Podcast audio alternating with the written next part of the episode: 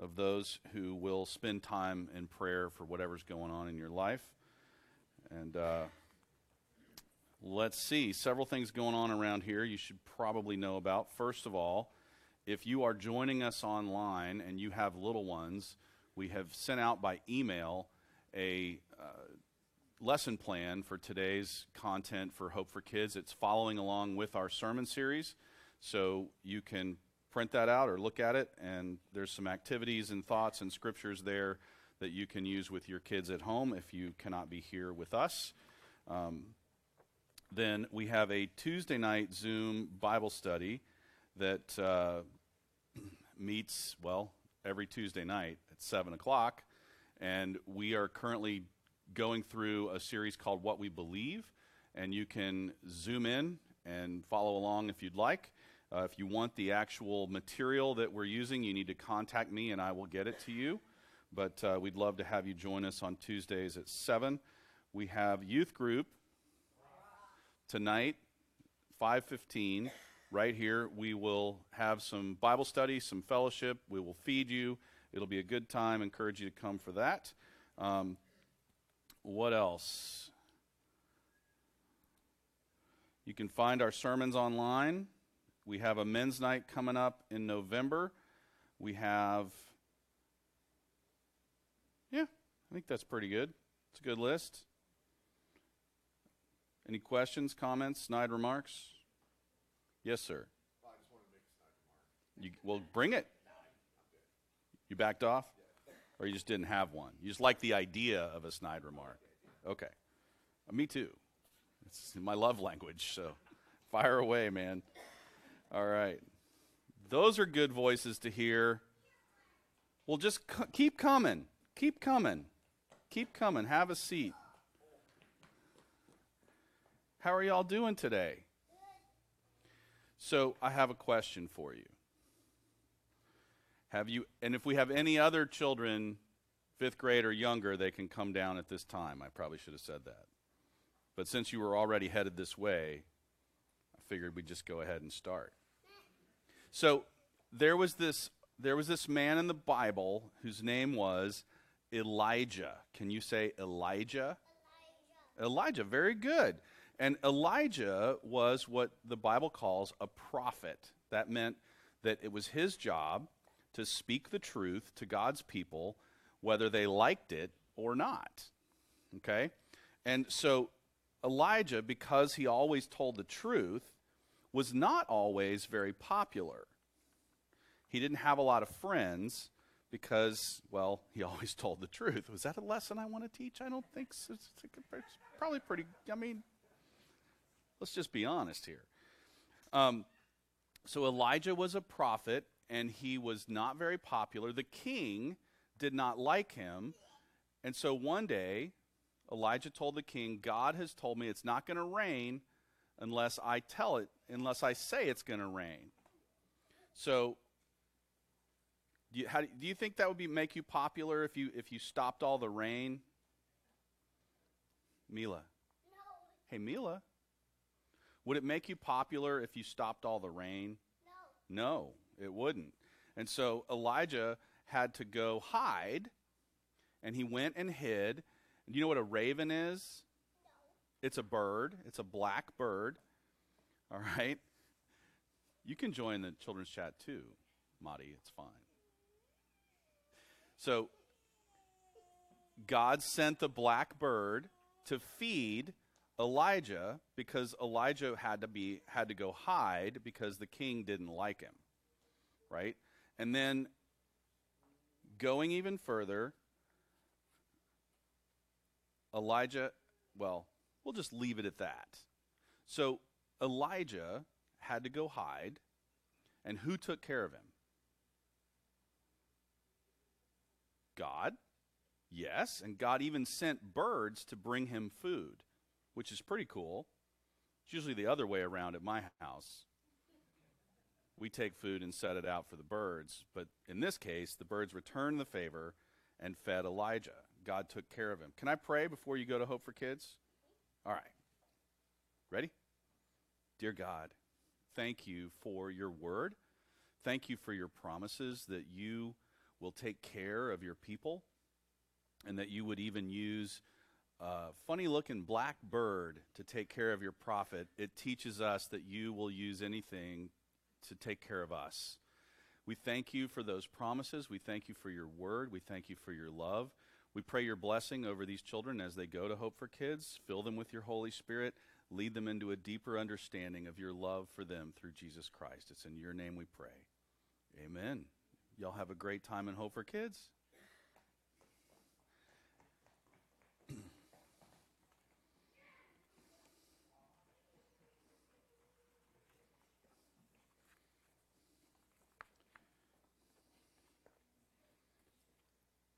Mean, that's what siblings do, right?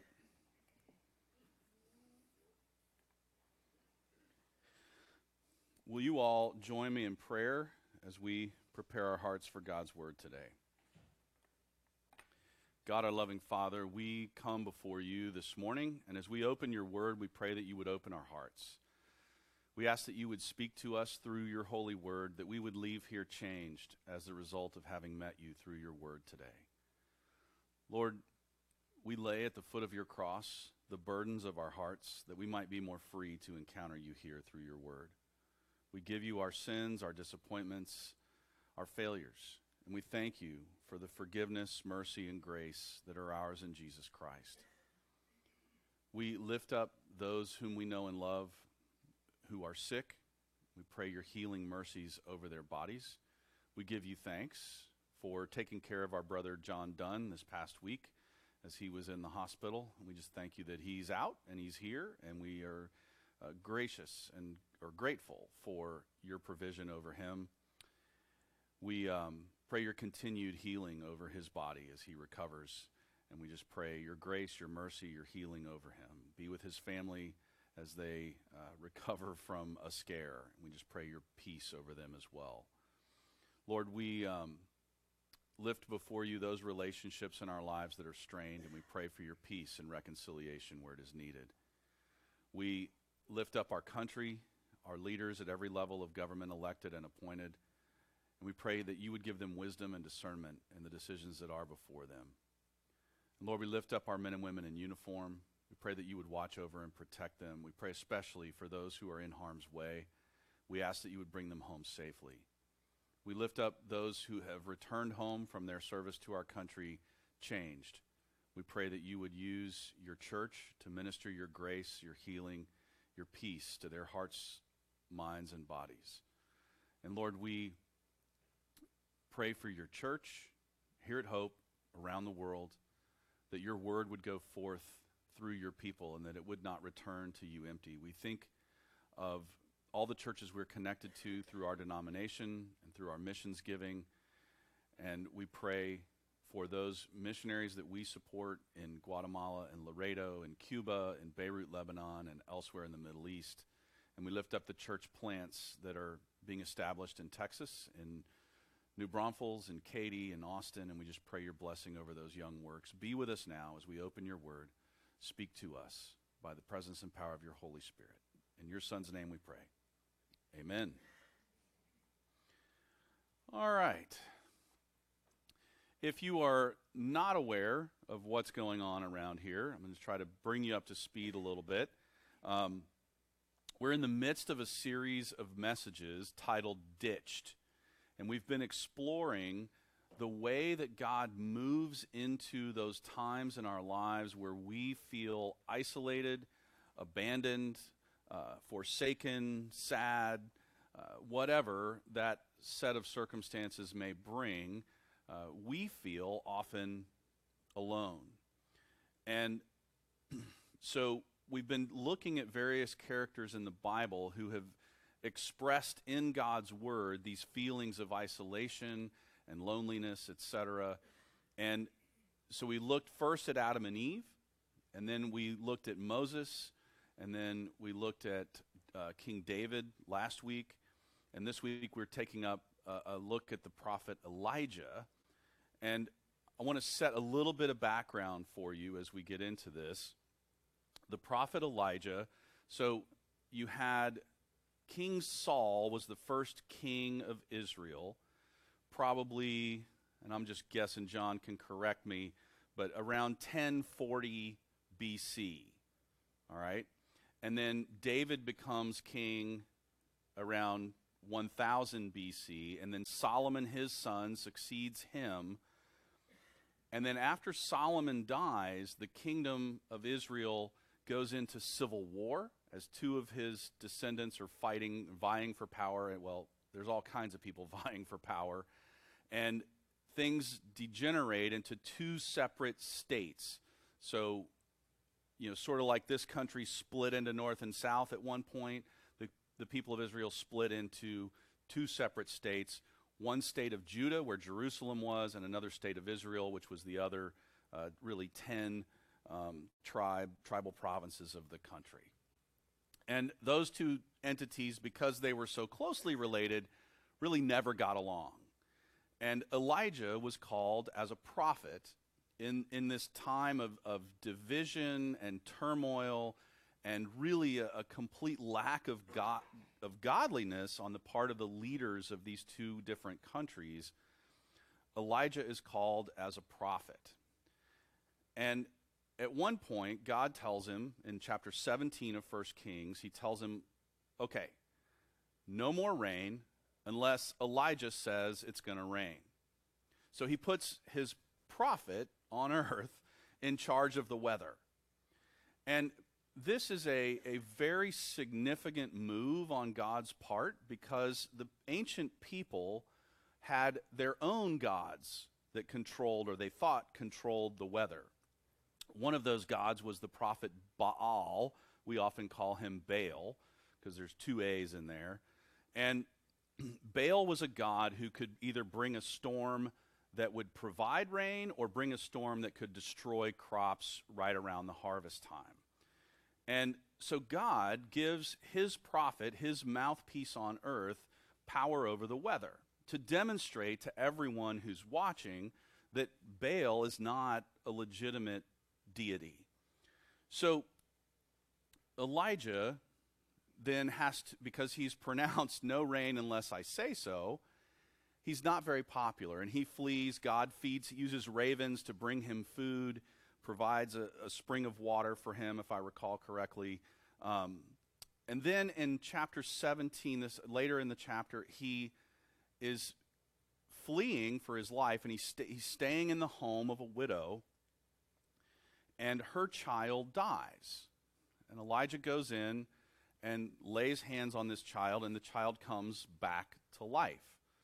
This is a clear demonstration, again, of the power of God. God is vesting his power in his mouthpiece, Elijah, to demonstrate to anyone who's watching this man, what he says is my word.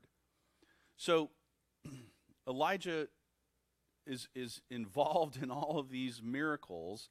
Um, in chapter 18 of First Kings, Elijah is confronted with the so the king and queen at this time. Uh, her name was Jezebel. What was his name?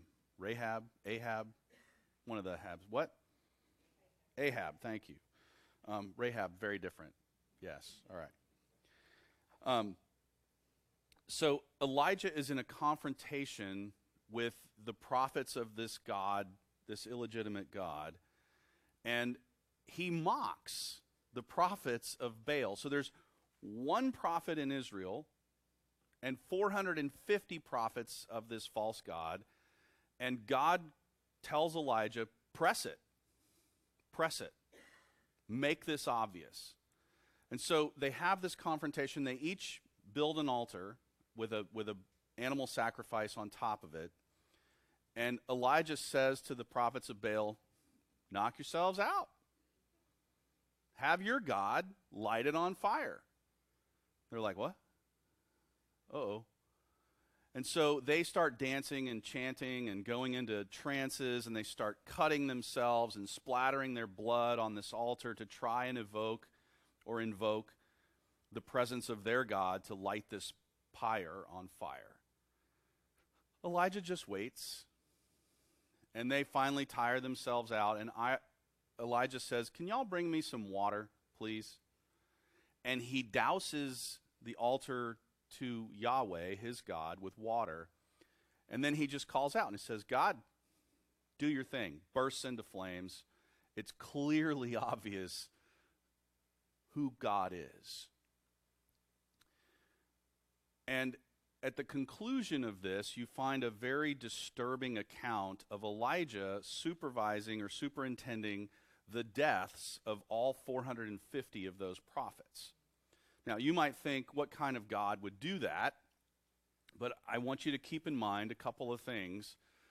First of all, Elijah holds the office of prophet. He has been vested with the authority of life and death on behalf of God. And these prophets of Baal were not good people. Let me explain to you what would happen. So, their God was supposed to control the weather, the storms that came in the spring to water the land and, and initiate the growing of crops. And their God was supposed to stop the storms in the fall so the harvest could take place before crops were destroyed.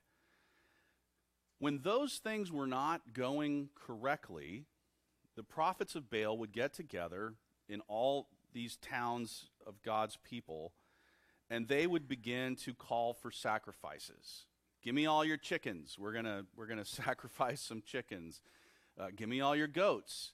And they would even, uh, in more ancient times in other regions of this area, they would sacrifice large numbers of pigs, ironically.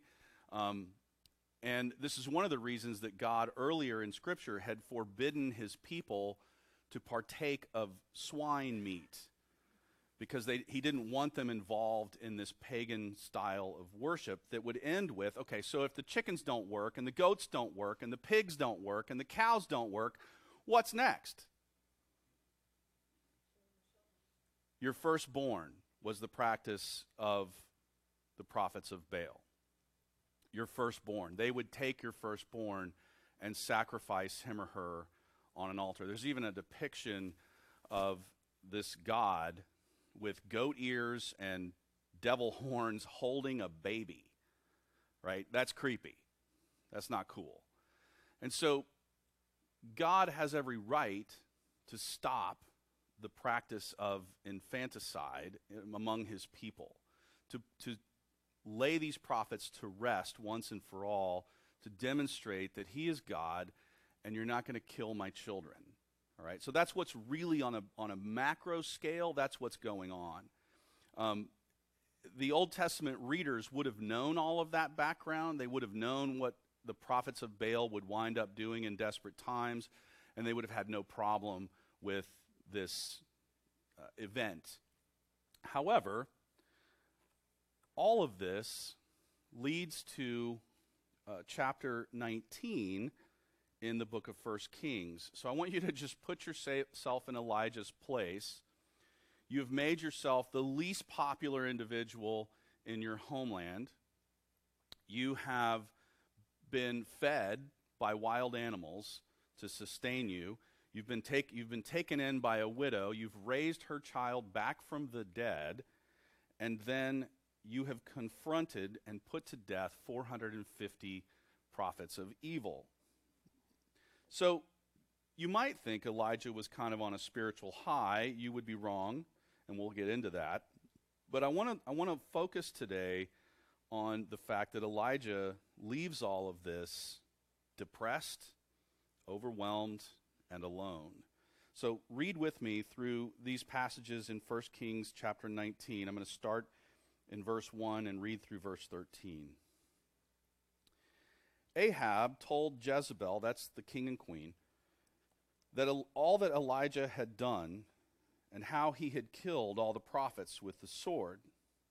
So Jezebel sent a messenger to Elijah, saying, So may the gods do to me and more also, if I do not make your life as the life of one of them by this time tomorrow. Then he was afraid. And he arose and ran for his life and came to Beersheba, which belongs to Judah, and left his servant there. But he himself went a day's journey into the wilderness and came and sat down under a broom tree. And he asked that he might die. saying, It is enough now, O Lord, take away my life, for I am no better than my fathers. And he lay down and slept under a broom tree, and behold, an angel touched him and said to him, Arise and eat. And he looked, and behold, there was at his head a cake baked on hot stones and a jar of water. And he ate and drank and lay down again. And the angel of the Lord came again a second time and touched him and said, Arise and eat, for the journey is too great for you. And he arose and ate and drank and went in the strength of, the, of that food forty days and forty nights to Horeb, the mount of God. There he came to a cave and lodged in it. And behold, the word of the Lord came to him, and he said to him, What are you doing here, Elijah? He said, I have been very jealous for the Lord, the God of hosts, for the people of Israel have forsaken your covenant, thrown down your altars, and killed your prophets with the sword, and I, even I only, am left. They seek my life to take it away. And he said, Go out and stand on the mount before the Lord. And behold, the Lord passed by, and a great and strong wind tore the mountains and broke in pieces the rocks before the Lord. But the Lord was not in the wind. And after the wind, an earthquake. But the Lord was not in the earthquake. And after the earthquake, a fire. But the Lord was not in the fire. And after the fire, the sound of a low whisper. And when Elijah heard it, he wrapped his face in his cloak and went out and stood at the entrance of the cave. And behold, there came a voice to him and said, What are you doing here, Elijah?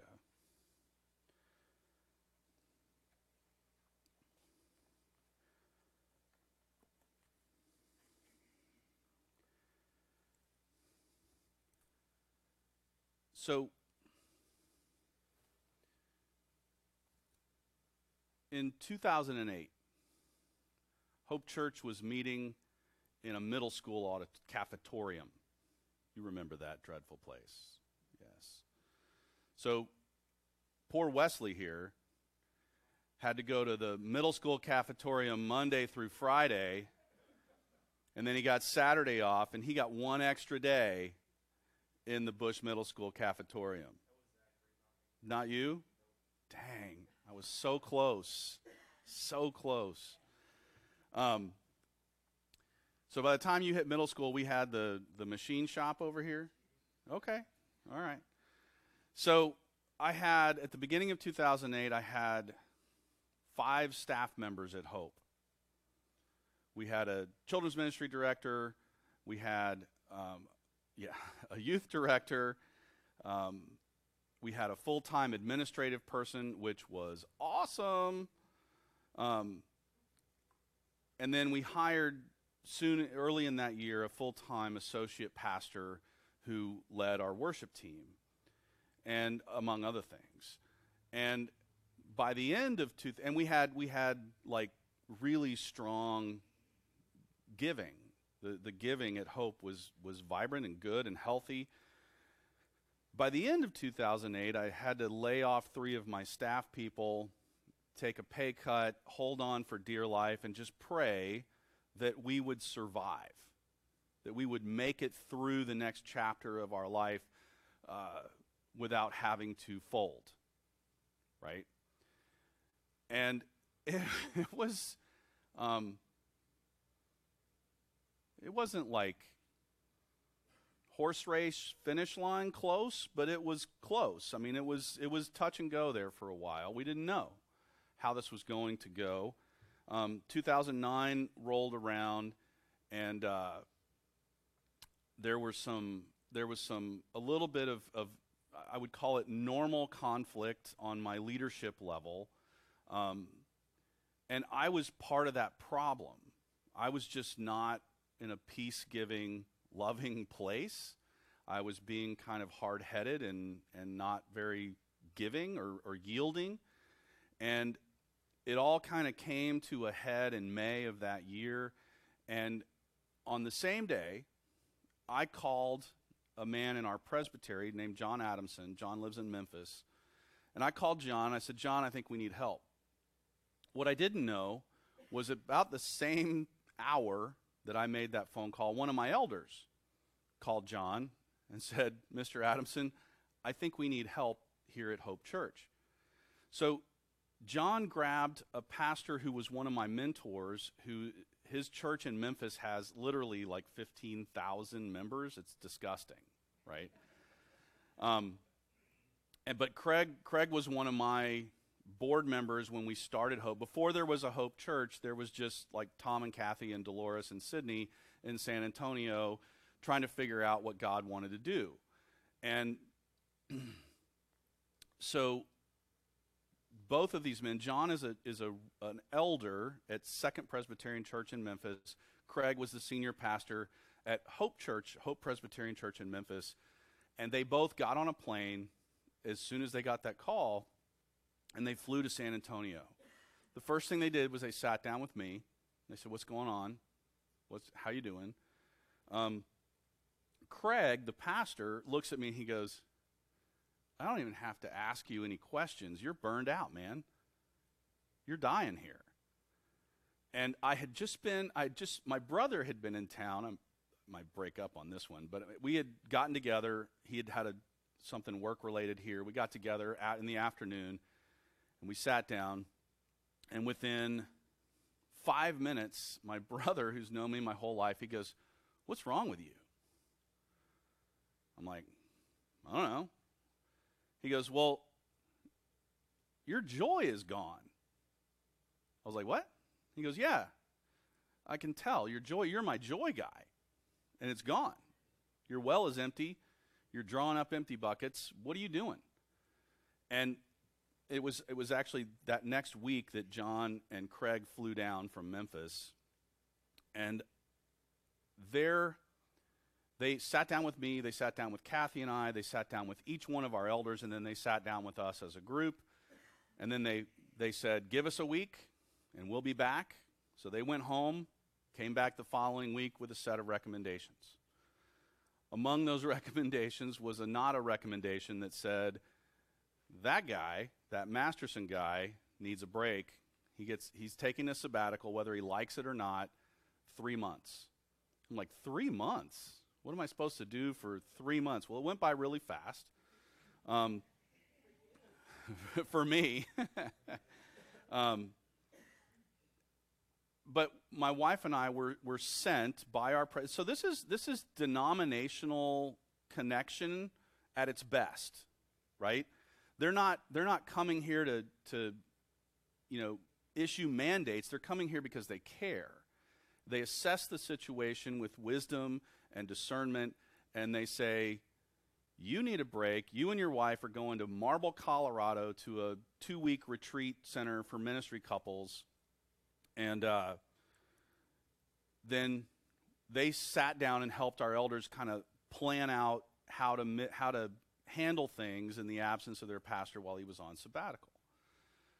And we got to Colorado and we sit down with this counseling couple. They're both, the husband and wife are both counselors, and they sat down with Kathy and I, and we, they listened to us. They kind of were there to assess what was going on.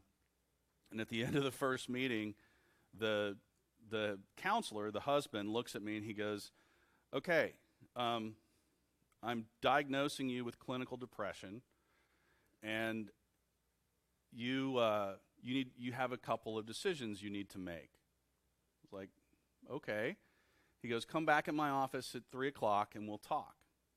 It's like, all right. So we went out to lunch and I came back in his office at three o'clock, just me. And he sits down. He goes, I've got one question that will determine whether or not we have any more questions. Um, I was like, okay, what's that?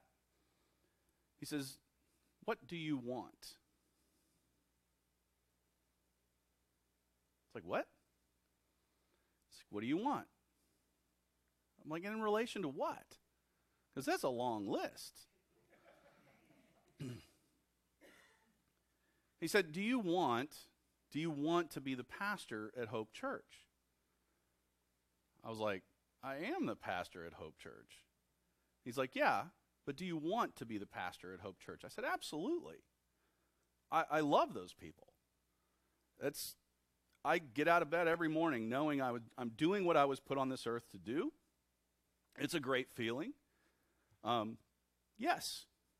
He goes, okay. Well, then our, our session is done. Go, go back to your room, get your fly rod. I'm going to write you out directions to a trout stream, and you're going to go stand in that trout, trout stream until sunset. It's like, yes, sir.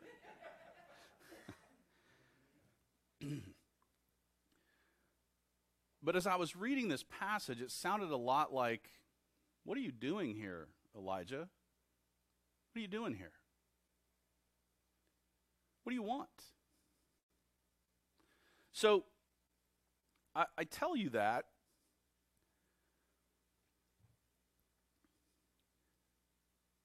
because I, I think we've all been here. Depression is part of the human condition. And you probably know people who just don't have time to be depressed. But when the time slows down and they are given time, things can catch up, memories can come back. I think depression is universal to the human condition. And what I'm going to say today is not, is not a, a, treatment for clinical depression. That's not what I'm trying to do. If you have clinical depression, go see a medical professional, get some help, and assess, uh, get a plan for treatment, right? Um, and that doesn't necessarily mean anything, just get some help. But on the, on the human side of this, that's where I want to begin, is sort of that we all must acknowledge how human we are. So here's this Elijah who's just like raised, stopped the weather, raised a child from the dead, defeated in a, in a standoff with the prophets of Baal. He's, he's his God, lit his altar on fire in an instant, his wet altar on fire in an instant. This guy is obviously being used of God. And then the queen threatens his life, and he runs like a child as far as and fast as he can. And he's scared. And he's and I want you to notice some things, right? So we as God's people must learn to resist being driven by fear it says in verse 3 that Elijah was afraid. Then he was afraid, and he took off. Now, what should Elijah have done? Prayed. What else? Trusted the Lord. Did he have any reason to be afraid? Any rational reason to be afraid. I mean, he was threatened by an authority that has the power of the sword, right? So there was a rational component to his fear. But had God not just demonstrated to him his power, his faithfulness, his love for him? And he ran. Because it doesn't matter what office you hold, you and I are still human we are still very, very human. And this is what we see. And the reasons that we should not be driven by fear that we see here is it shifts our focus to the wrong thing. Elijah is focused on the power that Jezebel has over him as a civil authority. He's got his eyes on the wrong prize. He's running from someone who has a certain degree of power, but he's not running toward the one who has supreme eternal power. His focus gets shifted in his fear. And we're reminded here that fear is a terrible motivator. It always sends you in the wrong direction, away from the heart of God, away from the will of God, away from the people of God. And that's what we'll talk about next is, is if we're going to resist being driven by fear, we must also resist the slide into isolation that comes with our depression. As a pastor, this is one of the most frustrating things I deal with in the pastoral, in, individual pastoral care side of what I do. We're all human. We all face times of depression, and when someone's depressed, they frankly don't want to be around anyone else. And so I can try to reach out, and I'll get this nine times out of 10 or 99 times out of 100. But I do the same thing. I don't really want you to know how I'm doing, to really sit down and unload. I just want to keep going. I want you to mind your own business. I want to be alone or left alone. And this tendency, this slide from our state of depression into isolation is so natural and so human and so normal. It's really frustrating. So, you were made to be in community, to have people who see that something isn't right, who say to you, You've lost your joy, who, who say to you, What's wrong with you? Not because they, they're taunting you, but because they love you and they can tell that something's not okay. You were made to be in community. And Elijah moves away from any sense of community God had given him and into isolation. And then we see that this isolation, this being alone, only deepens our depression. So Elijah runs, he hides. A broom tree is kind of like a mesquite tree without the thorns. It's, it's, uh, it's, a, it's open at the, at the trunk and then it spreads out widely uh, in wispy branches all across the top. And it's easy to get under. There's plenty of shade, and, and all ancient people in this area knew how to chase shade. I was in St. Louis for a little while, and I pull in, I'm pulling in a parking lot, and I see this car pull in to the one shady spot and park, and they and I park next to them, a little bit angry, um, and uh, and they get out, and I said, what part of Texas are you from? She looks at me and she goes, um, Abilene. How did you know that? Because she had Missouri plates on her car. And I'm like, I, I was born in Texas. I know how to chase shade. Like, you took my spot. Every Texan in this, only a Texan would, would go that far out of their way to park there. I knew you were from Texas. She was just like, that's incredible. I have never, like, whatever. Um, but ancient people knew how to find shade. That's what Elijah does. He goes and lays down. And so, to anyone of our military community who's listening to this, I want you, I want you to see this. What has Elijah just been through? War. The death of 450 people that he has supervised, if not participated in. And he's human. We are human. And so you're in the military, you get deployed, you have missions. These missions inevitably result in the death of enemies right? And all, all military personnel carry with them some element of that. Those who are closest to it, probably more so than others. But you can't, you can't be in the military and not be responsible for the death of enemies. Even if you're a doctor, you're still part of an organization that is administering justice in the form of death to people who are our enemies.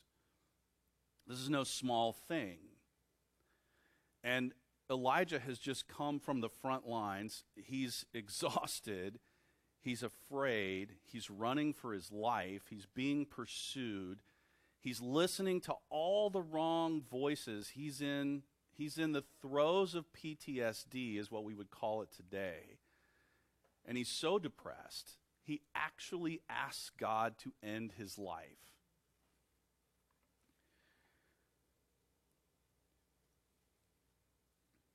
I, I hope this helps all of us understand and have compassion for our military veterans, for the unacceptably high rate of suicide among that community. They, they are dealing with real issues, and they are all human. Totally human. And we all need to know that being alone only deepens our depression. It's not good for us. If you ever run into a Vietnam vet, please say, Welcome home. They didn't get that when they came back from doing a dirty job. They didn't get that. I was recently doing a, a funeral out at Fort Sam, and there was a there's an honor guard that comes out to sh- fire shots, uh, volleys in honor of their deceased comrade in arms. And most of those guys are Vietnam era vets because that's the age of retired military or re- you know retirement age. They they're volunteering to be out there. And I was sort of walking by the honor guard as they were getting ready, and a guy comes up late, comes r- kind of running up late with his some of his stuff still in his hands and he gets up to the group and one of the older guys goes, Hey, Harry, welcome home. And I was like, That was weird. And I asked the, the Fort Sam funeral director, you know, runs these things. He goes, Oh, yeah, that's how they greet each other because they didn't get that when they came home. So there's every time they see each other, every time, he goes, I hear that every day. That's how those guys greet each other. Welcome home crazy, right? We're human. In a way, we're not cut out for the realities of this world. We were created for harmony, peace. I love that old horn. Um, we were created for being in community with God and with others, not for death and disharmony and discord, violence, etc. But if we're going to be real about who we are and what we need, we have to start by acknowledging how human we are. The next thing we see in this passage is the call to wait for God's provision. How good are you at that? Because I'm not very good at it. Okay? Go back to point one. I'm very, very human. But to wait for God's provision, we need to know that He will give us the nourishment that we need. Elijah was alone in the desert, and an angel brought him cakes that were cooked on rocks and jars of water. This angel reminds us that our true strength and nourishment are spiritual, that it's God caring for us, filling us, nourishing us. We're to look for a spiritual source for the nourishment that we need.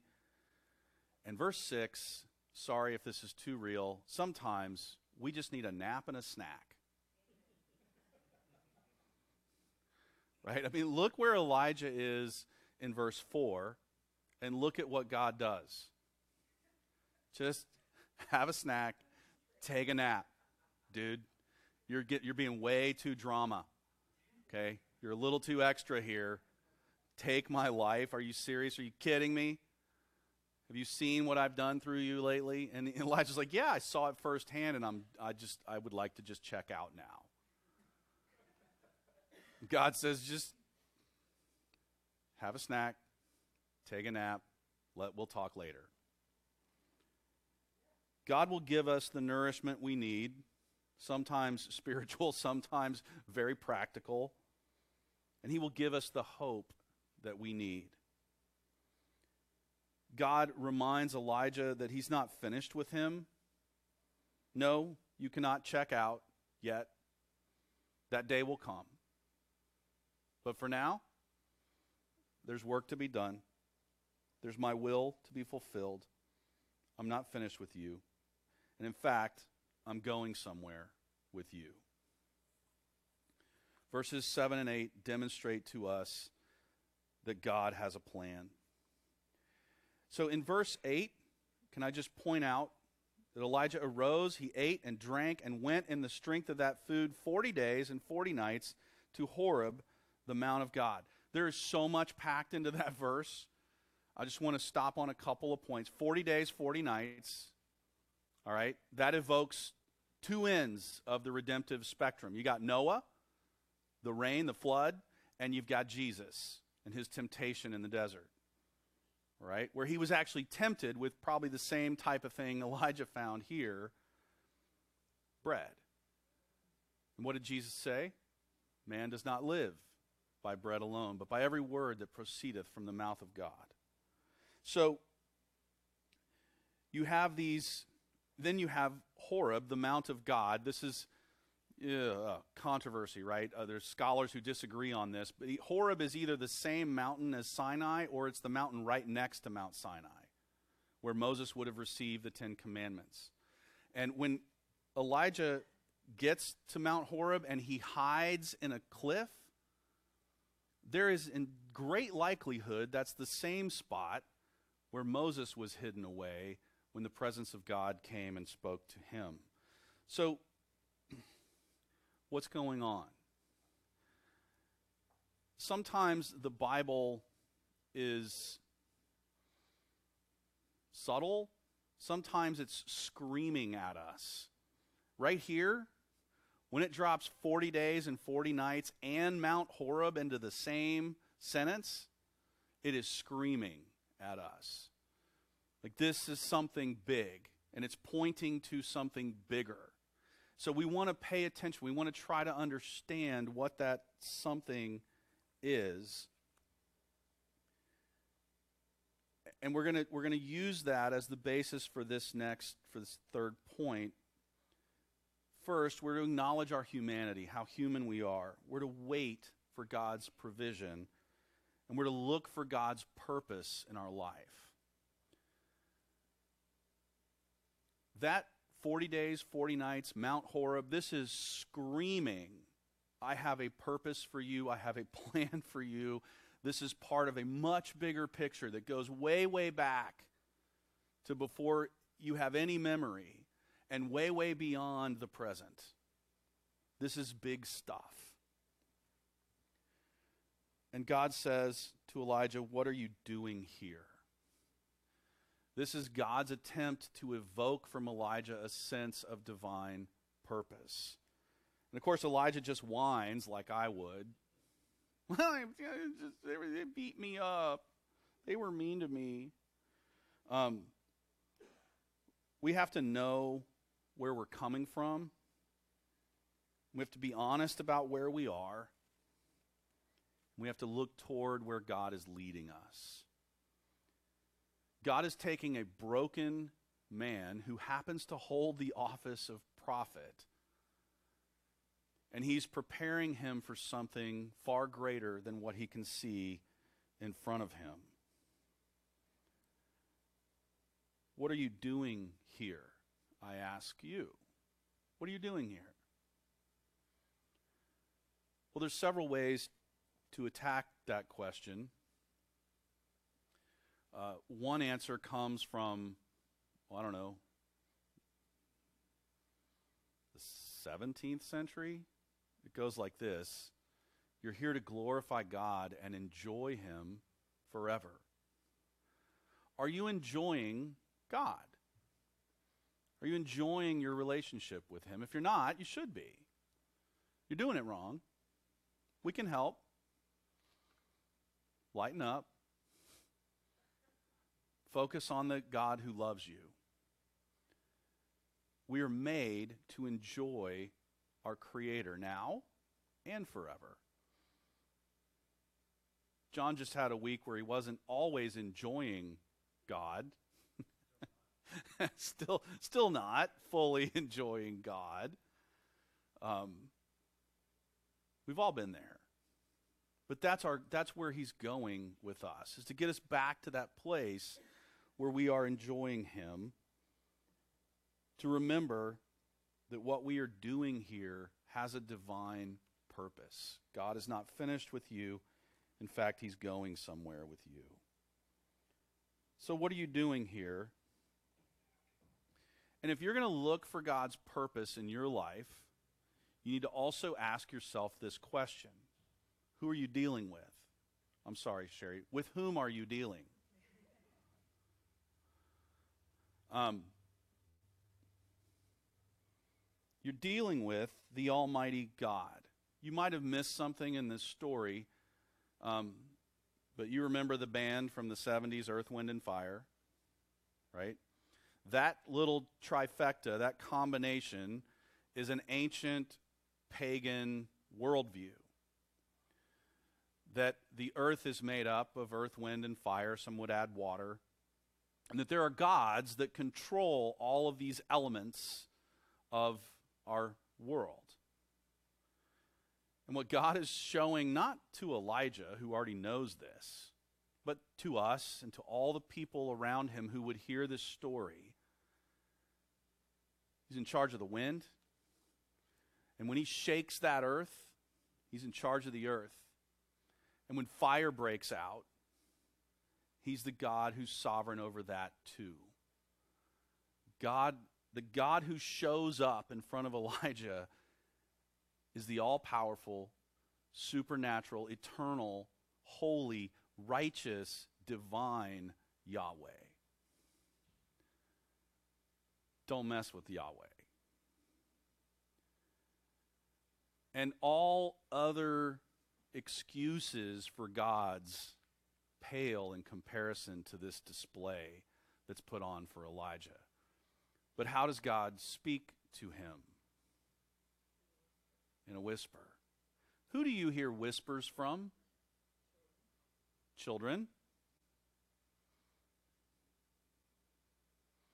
Neither of my daughters should say lovers.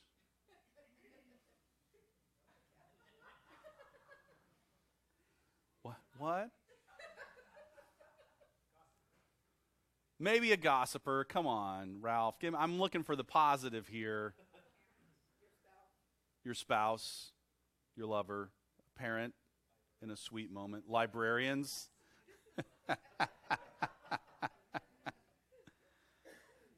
we're done right there, Wesley. That was it. No better image of God than a librarian. All, all knowing, what? He does have his own book. I've got one. He gave it to me. Yeah. Okay. The Almighty Creator God of the universe. That's who you're dealing with. And guess what? He loves you. And so I want to leave you with this challenge. I want you to fill in the last blank. Who are you dealing with? The Almighty God. And what do you need in that blank? Caring? Understanding? Compassionate? Loving? You fill it in for you. Whatever you need from God is what you can put there.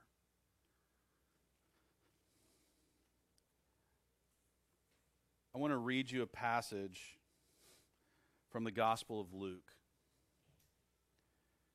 So, this is a few chapters after Jesus spends 40 days and 40 nights in the wilderness without eating. And then there's this episode in the Gospels. Now, about eight days after these sayings, he took with him Peter and John and James and went up on the mountain to pray. And as he was praying, the appearance of his face was altered, and his clothing became dazzling white. And behold, two men were talking with him Moses and Elijah, who appeared in glory and spoke of his departure, which he was about to accomplish at Jerusalem. Holy wow, Batman. So, Jesus is transfigured before the eyes of his apostles and seen to be standing with the only two men who have hidden themselves in that cleft of a rock and heard the voice of God.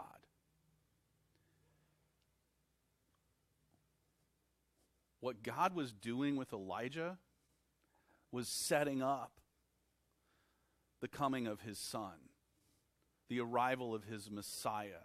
And what were they talking about? They were talking about how Jesus would depart from this world, about his crucifixion and his resurrection and his ascension to the right hand of God the Father Almighty.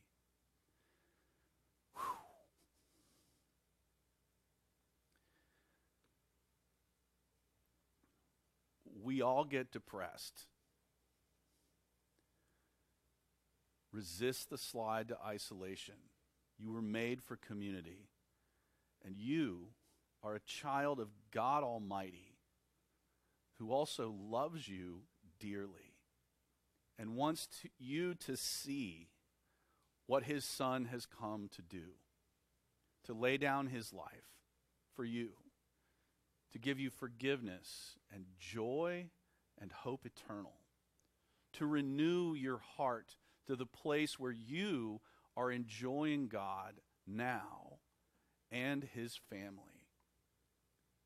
To take you from wherever you are to where you truly need to be.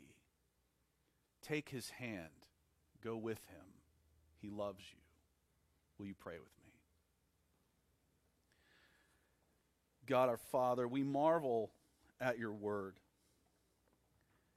at the ways in which you weave together the pages of history toward one purposeful end the death, resurrection, and ascension of your Son for us, that we might be forgiven, that we might have hope, that we might benefit from the strength of his position before you. Lord, lift our heads from whatever our current reality is. Help us to see you, your love, your purpose, your will, your joy. Renew us and restore us to the place where we are glorifying you and enjoying you now and forever. It is in Jesus' holy and precious name that we pray. Amen.